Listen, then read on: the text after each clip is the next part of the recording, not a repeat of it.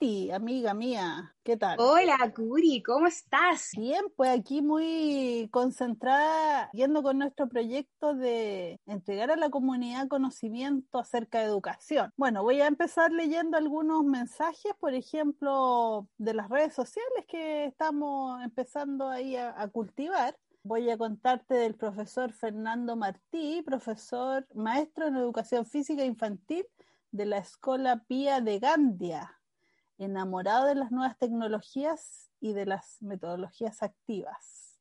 Esto es su eh, Twitter, tiene cerca de 7.000 seguidores este colega español. Y bueno, ¿por qué te lo señalo? Porque hoy día nuestro tema es... La gamificación en el aula. Claro. Y resulta que Fernando Martí, el profesor, aquí tiene un dice, estrenado el nuevo episodio de las aventuras de Sherlock Hort, de Sherlock Hort, de ortografía. Imagínate, qué buena. Un, un, caótico caso donde hemos conocido a un nuevo villano a tener muy en cuenta. Ya disponible y lo hace en la plataforma que tú y yo adoramos, genially.es. Eh, maravilla. Incluso eh, deja el link para que veamos su, su, juego. También le vamos a mandar saludo a nuestro colega Miguel Chumillas, que es maestro de música en Cole Santa Gema, dignificando la música en la educación, buscando la diversión por aprender y contándolo por YouTube. Soy himno educador, dice. Imagínate, es de los nuestros el profesor Miguel. Pues, y te voy a contar que el profesor Miguel Chumilla, creativo, se le ocurrió hacer un, en vez de Netflix, hizo un book flick. Entonces, sí. Qué creativo. Creativísimo. Como los booktubers.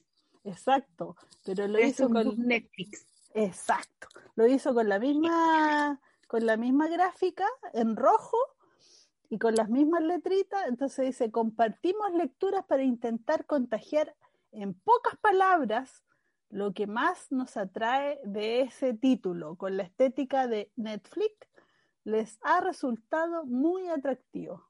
Entonces aquí lo felicitamos y le dijimos, lo mencionaremos en un futuro. Maestro, maestro. Sí, son profesores creativos, ¿cierto?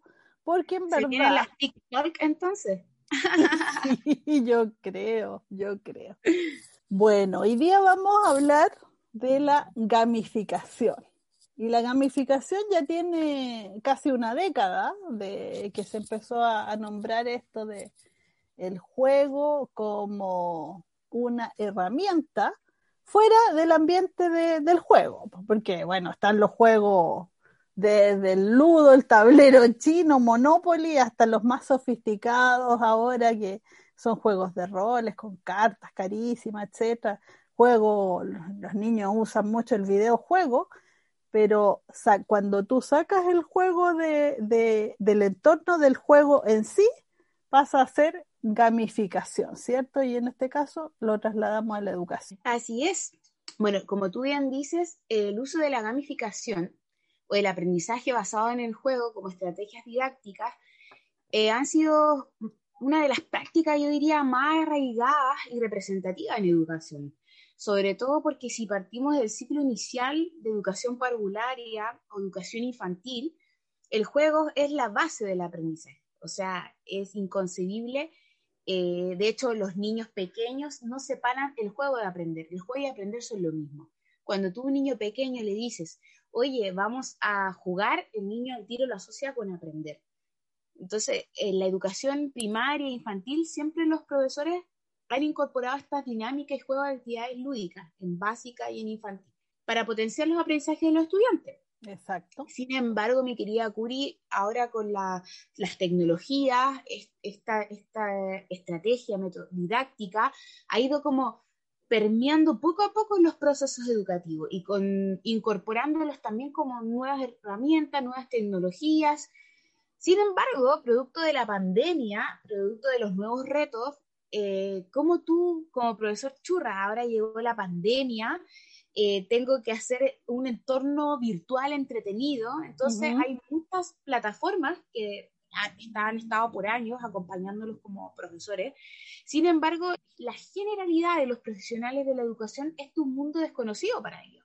Así es. Ocupar estas plataformas que son gamificadoras de la, de la educación y también en este contexto eh, las personas creen que la gamificación como el aprendizaje basado en el juego es lo mismo, sin embargo, tienen algunas cosas que son diferenciadoras. Sí, ¿cuáles son ellas? Bueno, en general, como muy bien dicen algunos estudiosos, como Manzanares, etcétera, dice que la gamificación, por un lado, utiliza las estrategias que emanan de los espacios de videojuegos existentes en la red, como lo es el escape room, entonces, ahora este ejemplo de escape room, hay varios profesores que lo vi en la pandemia, en Instagram, en Twitter, diciendo que hacían escape room en sus aulas virtuales. Y, la idea de la gamificación es como fomentar la motivación y el interés por aprender, con actividades o con historias entretenidas que son creadas para ese efecto por el docente. O sea, en resumen, la gamificación en concreto es una técnica que utiliza el docente para buscar aumentar la motivación. Y para ello, el profesor ocupa una serie de recursos intencionados para lograr este fin. Y también, por esto mismo, requiere un mayor esfuerzo al momento de planificar, porque requiere de un esfuerzo creativo por parte de los educadores y estar continuamente actualizados de estos videojuegos para ver cómo tú implementas estas herramientas, esta aplicación, estas plataformas, estas modalidades virtuales en el aula. Entonces, ¿cómo promuevo el aprendizaje significativo por la gamificación? Sí, eh, te quería eh, acotar que nos enfrentamos al desafío creciente del aburrimiento de nuestros estudiantes y competimos con tanta, con tanto eh, distractor maravilloso y la verdad es que aprender algo de, de, repente para ellos resulta bastante tedioso, entonces nosotros tenemos que eh, tomar nuevas herramientas como para capturar la atención y que tienen, por ejemplo, eh, déficit atencional o, o, algo así, hiperactividad llamado hace tiempo. Eh, tú eres más experta, por supuesto, en lo psicopedagógico, en manejar los términos, pero cuando un niño no nos presta atención es porque está aburrido, básicamente. Y ese es tu, tu desafío como profesor, cómo mantener la atención, porque sin atención o sin memoria no hay aprendizaje. Para que un alumno pueda generar memorias, tiene que atender primero. Y hoy en día competimos con esta gran variedad de juegos de video que no están hechos al azar, hay un libro muy bueno que habla sobre las emociones y las pantallas. Las pantallas eh, tienen el hecho como de enamorarnos. De hecho, los colores tampoco están al azar. Mm. Las redes sociales, los followers no son al azar. Las redes sociales igual tienen un efecto de manipulación hacia nosotros, que la idea es que tú consumas redes sociales. Lo mismo pasa con los juegos de video. Entonces, ¿cómo hacer que el aprendizaje, el aprender, sea algo intrínseco del estudiante? Si bien la gamificación te entrega recursos extrínsecos para que a raíz de estos juegos y hayan premios y esas cosas, el alumno se motive. Y esa es la gran diferencia del aprendizaje basado en el juego con la gamificación. Si bien el aprendizaje basado en el juego conlleva la misma estructuración didáctica de la gamificación, pero a diferencia es que el aprendizaje basado en el juego es como que el estudiante lo aprende ahí en el presente, porque es como hay juego, hay resolución de problemas, hay desafíos. Entonces, la lo ideal de esto es que el estudiante construye conocimientos, pero desde la ambigüedad, es como de la complejidad, la prueba y el error. No existe como un, un ganador así como que competencia, sino todos aprendemos jugando. Claro, o sea, la gamificación sería tan simple como los puntos que nos dan cuando compramos, que en realidad uno no sé cómo aparecen esos avisos de gente que cambia viajes con los puntos, no sé cuánto compra esa gente, porque yo considero a veces que compro mucho y tengo muy pocos puntos y eso es frustrante. Bueno, en fin, todas las tarjetas de crédito funcionan con eh, un poco gamificación, pues puntos en el fondo. Así es, y también requiere igual de un proceso creativo, porque los videojuegos la gente que crea videojuegos igual mantiene tu atención y que sea atractivo para ti. Y para esto igual es bueno decirle a, los colegas que ayúdense a sus estudiantes. El tema del Roblox, vean qué videojuegos son los más encantadores para ellos. ellos los chicos te van a decir todos los videojuegos encantadores y tú adáptalo a alguna metodología, a algún aprendizaje que tú quieras que ellos aprendan. Y como ya conocen la dinámica del juego, los niños igual te siguen. Y hay para eso algo importante, Curi, de lo que quiero hablar sobre la gamificación. ¿Sí? Que hay aplicaciones tanto para utilizar la gamificación como utilizar el aprendizaje en el juego. Y hay algunas que tú como experta en tu, en tu área de lenguaje, yo sé que tú ocupas unas muy buenas que les puedes recomendar a los colegas que la puedan utilizar en el aula y que te ha dado excelentes resultados con tus alumnos. Sí, mira, fíjate que ah, hablando de esto del juego incorporado eh, en, la enseñanza, eh, bueno, partimos de la base, como bien dijiste tú, la motivación es la gasolina del, cerebro, pues finalmente. Entonces, esto nos ayudaría mucho a que el, cerebro se sienta realmente reconfortado en esta estructura. Cuando no existía esta terminología de gamificación y de aprendizaje basado en el juego, por ejemplo, yo me acuerdo que en un colegio, ah, cuando se leían los diarios, ¿te acuerdas? Cuando existían los diarios en papel y se compraban en los kioscos, etcétera. Me acuerdo que cuando llegué acá a esta ciudad encontré que los niños no estaban muy informados, entonces dije, oye, ¿cómo hacer esto? Y se me ocurrió hacer los eh, juegos de eh, actualidad, se llama. Entonces tenían los niños que leer el Mercurio de Antofagasta, el, diario local, del domingo y en la semana hacíamos las preguntas de las noticias que habían ocurrido el domingo, eh, que aparecían en ese diario. Y a cada uno de esos juegos le puse desafío, desafío uno, desafío. Y los niños de segundo medio se motivaron muchísimo y empezaron a competir porque hacíamos un ranking de los mejores en general yo creo que el 80% de los estudiantes leía el diario, cosa que no, existía y empecé a, hacer una, conducta de, un estudiante informado. Bueno, terminamos el año haciendo el desafío final y concursaba el mejor de cada curso por nivel, primero medio y segundo medio. Y con, en el aula magna, con todas las autoridades. Entonces los chiquillos realmente resultó una experiencia maravillosa. Posteriormente, ese año, eh, la Asociación Nacional de Prensa se le ocurrió hacer las Olimpiadas de actualidad, fíjate. Entonces empezó a existir esto de, leer los diarios y algunas revistas y concursos de actualidad, pero hablando de, aplicaciones más actuales, por ejemplo, en enseñanza básica está ClassDojo, que tiene una arquitectura muy interesante en el sentido que son unos avatares muy bonitos, eh, unos, unos, dibujitos muy entretenidos y ahí, bueno, es, un poco conductista porque eh, premia eh, y castiga. Entonces tú vas acumulando puntos, también se puede pasar asistencia y, la plataforma cada vez está desarrollando aspectos más entretenidos. Yo incluso al, se lo aplico a enseñanza media, a pesar de que son dibujitos bastante infantiles.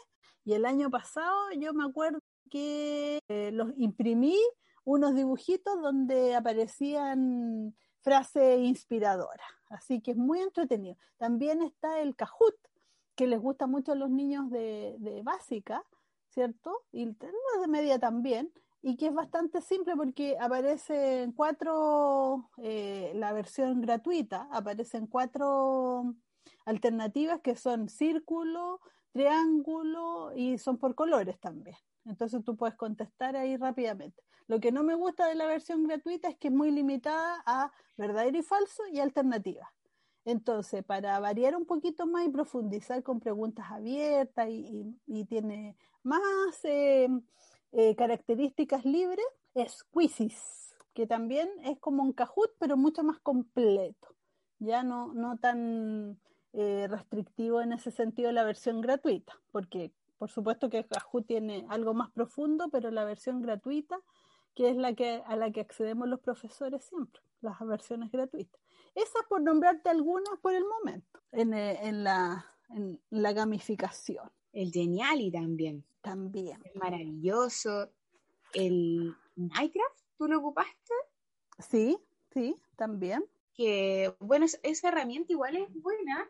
Yo me acuerdo que los niños decían que le gustaba mucho porque eh, desarrollaba como la creatividad, la colaboración, la resolución de problemas. Hay una que, bueno, nosotros trabajamos en un colegio bilingüe que es el Duolingo, Duolingo que es una mm. aplicación muy fácil de usar para aprender idiomas. El Socrative, que permite la participación del estudiante en tiempo real.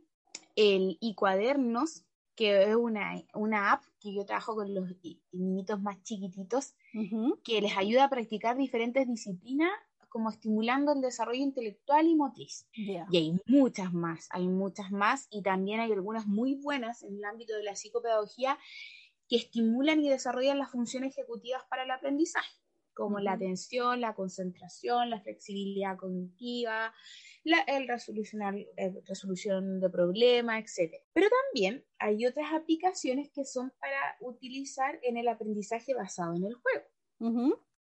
Y aquí hay algunas como el Tangram, el Speed Colors, eh, por nombrarte algunas, el Time Up Kids, el Arbolac, hay muchas, muchas, muchas. El Arbolac es uno de mis favoritos. Eh, pero es bueno tener como estas ideas que si uno busca plataformas en las apps, eh, tanto por mm, Android como por Mac, te vas a encontrar con un sinfín de, de apps educativas que te van a permitir a ti introducir estas prácticas didácticas en, en tu aula. Y hay algo que quiero rescatar mucho, que me encanta lo que dice Andrés Stern. Tiene un libro que se llama Jugar. Ya. Y en ese libro plantea que todo niño aprende jugando. No existe otra forma de aprender.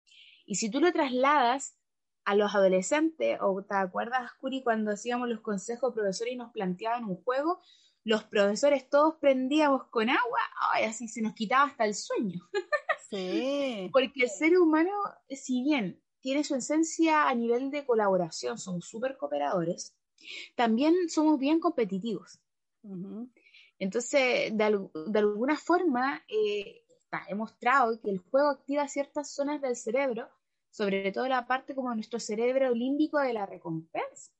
Entonces, yo creo que el juego de la educación es lo primordial en todo rango, incluso como nosotros como docentes de compartir prácticas educativas, tanto de los niños pequeños, desde playgroup que los recibimos, y más chiquito, bueno, la, educación formal de los niños comienza en sala cuna, hasta que los niños salen de la universidad, incluso en el magíster que estoy cursando, el profe igual los comparte y hace a veces juegos entretenidos, porque en realidad uno tiene que pensar que el ser humano es, es un ser social, un ser emocional, que primero me emociona y luego aprende. Cuando algo atractivo para mí, cuando algo le genera dopamina, serotonina a mi cerebro, yo capto con mayor, eh, con mayor facilidad la atención. Yo los invito a practicar la gamificación en el aula, el aprendizaje basado en el juego.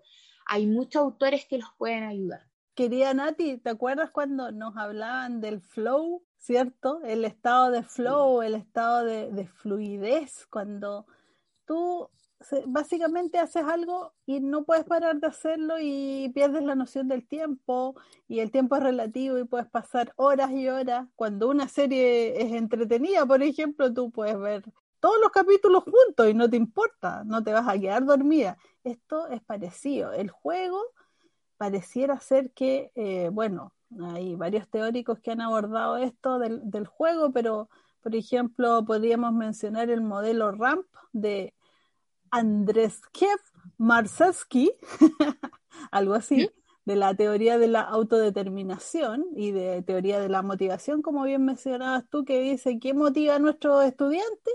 Eh, cuatro aspectos. La relación, es decir, el sentido de pertenencia, el estatus social, las conexiones, el compartir algo en común, también la maestría, lograr aprender algo, manejarlo bien, mejorar, el desafío, el desarrollo personal. En tercer lugar, la autonomía, Eh, también está ahí la libertad, la creatividad, la responsabilidad, el control de algo. Y también el propósito, que ya es como un diente de sable, ya eh, el altruismo, el sentido, el ayudar a otro, hay un propósito más mayor. Eh, a propósito de la, de la película esta de Disney, que, de Pixar que se estrenó, no sé si la has visto, Soul. Uy, mi, mi Facebook me llena publicidad con eso, mi Instagram igual, pero aún no la he visto. Ya, te voy a mandar el link porque es maravillosa y no, nos explica bueno, Pixar se ha dedicado mucho a hacer películas para adultos de forma infantil, porque de alguna forma yo creo que es muy abstracta de repente para, para un niño, aunque los niños se quedan un poco con, con las emociones, como dices tú, con, con, con lo más... Lo la película. Exacto, con los dibujos, los colores. Pero si vamos al sentido profundo, la película es maravillosa porque explica en el fondo lo que es la vida, el sentido y todo eso. Bueno, y de acuerdo a la teoría de, este hombre que se llama Marceski, tan difícil su apellido, los jugadores podrían ser el disruptor, el espíritu libre, el jugador en sí, el archivador, el socializador y el filántropo. Así que depende de dónde está la motivación intrínseca o la motivación extrínseca, como decías tú. Y también me gustaría señalar que en los juegos siempre tiene que existir una especie de relato a veces. También es bueno, tú me, tú me dijiste si, si ocupaba el, el Classcraft, que eh, este, el Classcraft funciona con la narrativa del viaje del héroe. Es decir, eh, todos estamos llamados a ser héroes, heroínas o héroes, y estamos en el mundo ordinario y tenemos el llamado a la aventura. Y el llamado a la aventura puede ser, léete el libro, léete el libro que toca para este mes. Tú rechazas eso o lo aceptas. Y tienes un mentor. Un mentor no necesariamente el profesor, puede ser un, un estudiante de la clase. Traspasa el umbral, pasa las pruebas, acércate traspasa la, gran prueba final, que puede ser el control de lectura o, el proyecto que tú desarrollas.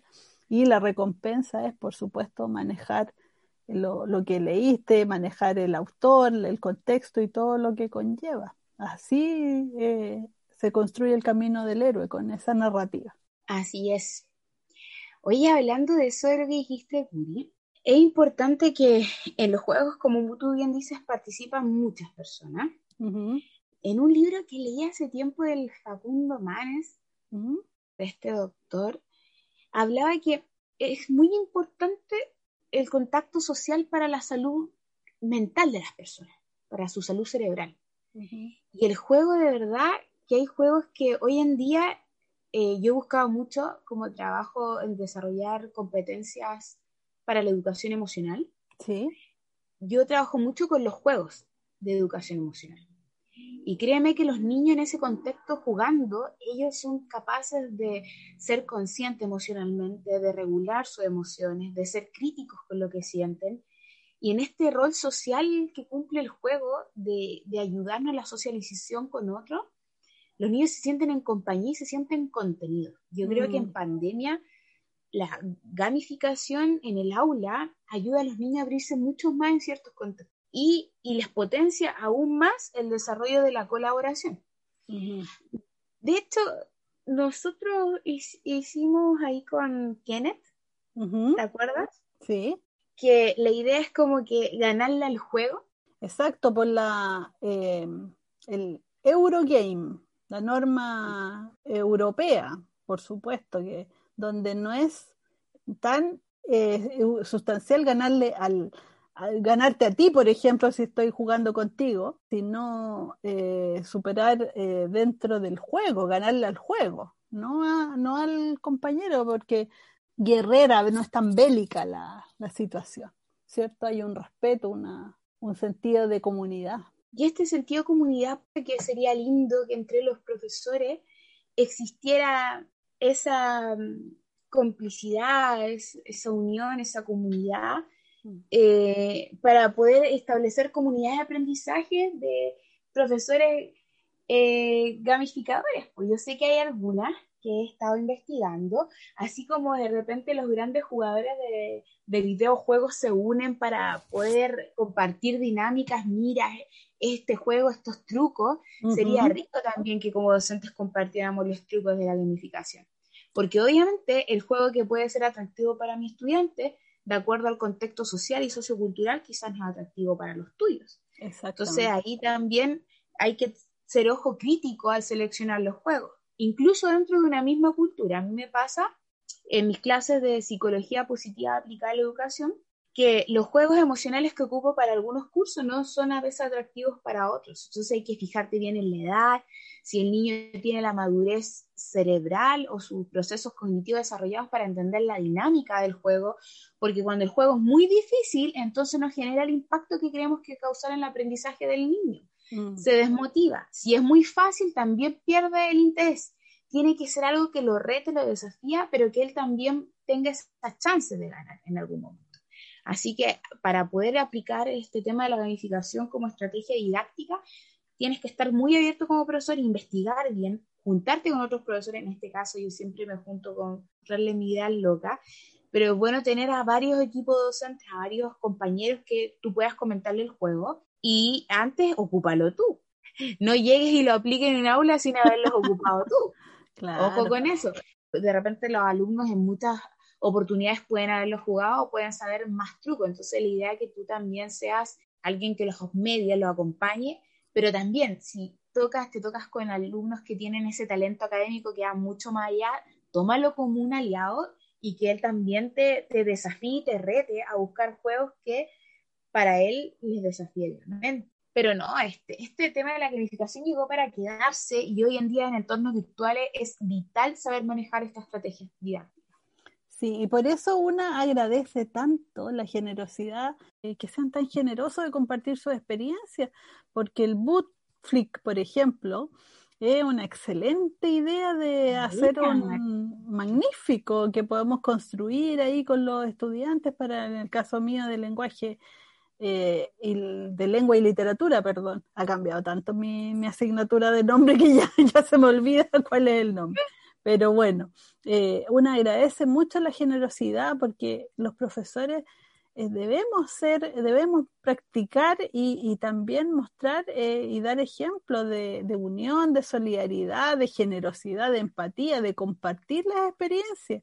Si aquí ninguno de nosotros va a inventar la rueda, ya está inventada, ya, ya da vuelta hace rato, pero sí podemos dar matices, experiencia, testimonio y, ser generosos de tal manera que todos podamos ser maestros de maestros y, construir bien. O sea, qué genial que alguien más use Classcraft y utilice estos personajes de roles, estos avatars tan interesantes que, que hay ahí poniendo tarea, a mí me resultó esto, me resultó esto otro, etc. En fin. Sí, yo igual cuando empecé a ocupar, ocupar el Class Dojo con mi amiga, con la Amanda, eh, bueno, ella es estadounidense, vive acá en Chile, pero ella es embajadora de Class ella es máster de los másters, sabe mucho. Entonces, bueno, tú asesorarte con gente que ya lleva en el tema. Siempre hay alguien que sabe más que tú. Entonces, es bueno porque así te permite conocer mejor la plataforma y en qué contexto ocuparla.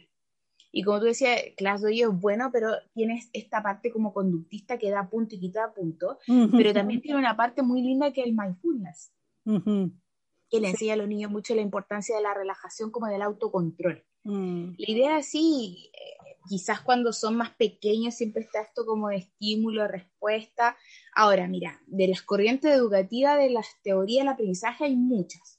Una de ellas los conductistas. Bueno, lo que apunta la educación es hoy que, que el conductismo como que ya no digo que está obsoleto. No. Pero sí bien, eh, hoy en día se espera alcanzar que el ser humano genere como esa conducta de regulación emocional crítica a futuro. Y para eso tienen que empezar con buenas bases y proceso a proceso. Entonces el mindfulness es una gran herramienta. Bueno, acá nos pasamos la herramienta de, de las meditación, mm. estrategias didácticas que ayudan al bienestar emocional, pero esa, ese juego te ayuda a eso y hay muchos más.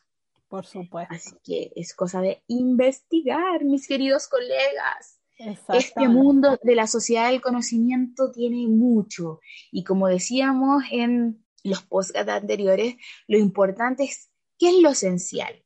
¿Qué es lo esencial del juego? ¿Qué, es lo que, qué objetivo? ¿Qué habilidades? ¿Qué competencias? Y también recordar que cada, como decía el gran creador de las inteligencias múltiples, Garner, Garner sí. tú, tú, en tu aula tienes cerebros neurodiversos y tienes estudiantes que tienen diferentes tipos de inteligencia, algunas más desarrolladas unos que otros. Todos en algún momento de nuestra vida tenemos necesidad educativa especial. Y puede que tu juego le enganches a algunos alumnos como a otros no. Si esto igual con estrategia didáctica, así que no pienses, ah, mi juego la va a matar, mi juego va a ser rimbombante, ¡ay! con esta la rompo. Mi caballito de batalla por siempre, con ese moriré y mi tumba va a decir, este fue su juego, su gamificación más usada. así que no, no, no. Como queridos colegas, en educación jamás está la receta perfecta. No. Es como, bueno, cuando tienes hijos, o incluso cuando tienes tus animalitos por ahí, o cuando vas a empezar cualquier cosa, cualquier experiencia del ser humano no significa porque te resultó una vez, te va a resultar siempre en el mismo contexto. Así es. O sea, ojo con eso. Nosotros acá eh, no queremos entregar recetas, queremos compartir experiencias y puede que si tú las modificas a tu contexto educativo te puede ir súper bien, como también no te puede resultar. Y eso es parte de la vida, ensayo y error en educación los maestros no tenemos la verdad absoluta porque la sociedad del conocimiento va derrumbando paradigmas cada 0,00 segundos. Y menos Lo que hoy es verdad, mañana no. Y menos, ahora. con, esta, con este tema de la pandemia que nos pide a gritos la flexibilidad cognitiva, pero es bueno siempre informarse Sí, pues, porque eh, como lo decían los teóricos, tenemos que, eh, la, la, misión del, del, docente es en el fondo explorar entre la motivación intrínseca y la extrínseca y depende de nuestro objetivo, nuestra meta, es lo que vamos ahí a ir seleccionando. En la intrínseca, por ejemplo, si queremos mayor autonomía, si queremos eh, mayor competencia en algún área, y, en el, y en el otro sentido, si queremos más, la extrínseca podría ser, eh, oye, un, estudiante funciona porque le importa mucho el prestigio, el estatus, porque eh, quiere ganarse el respeto, entonces también vamos por ahí delineando.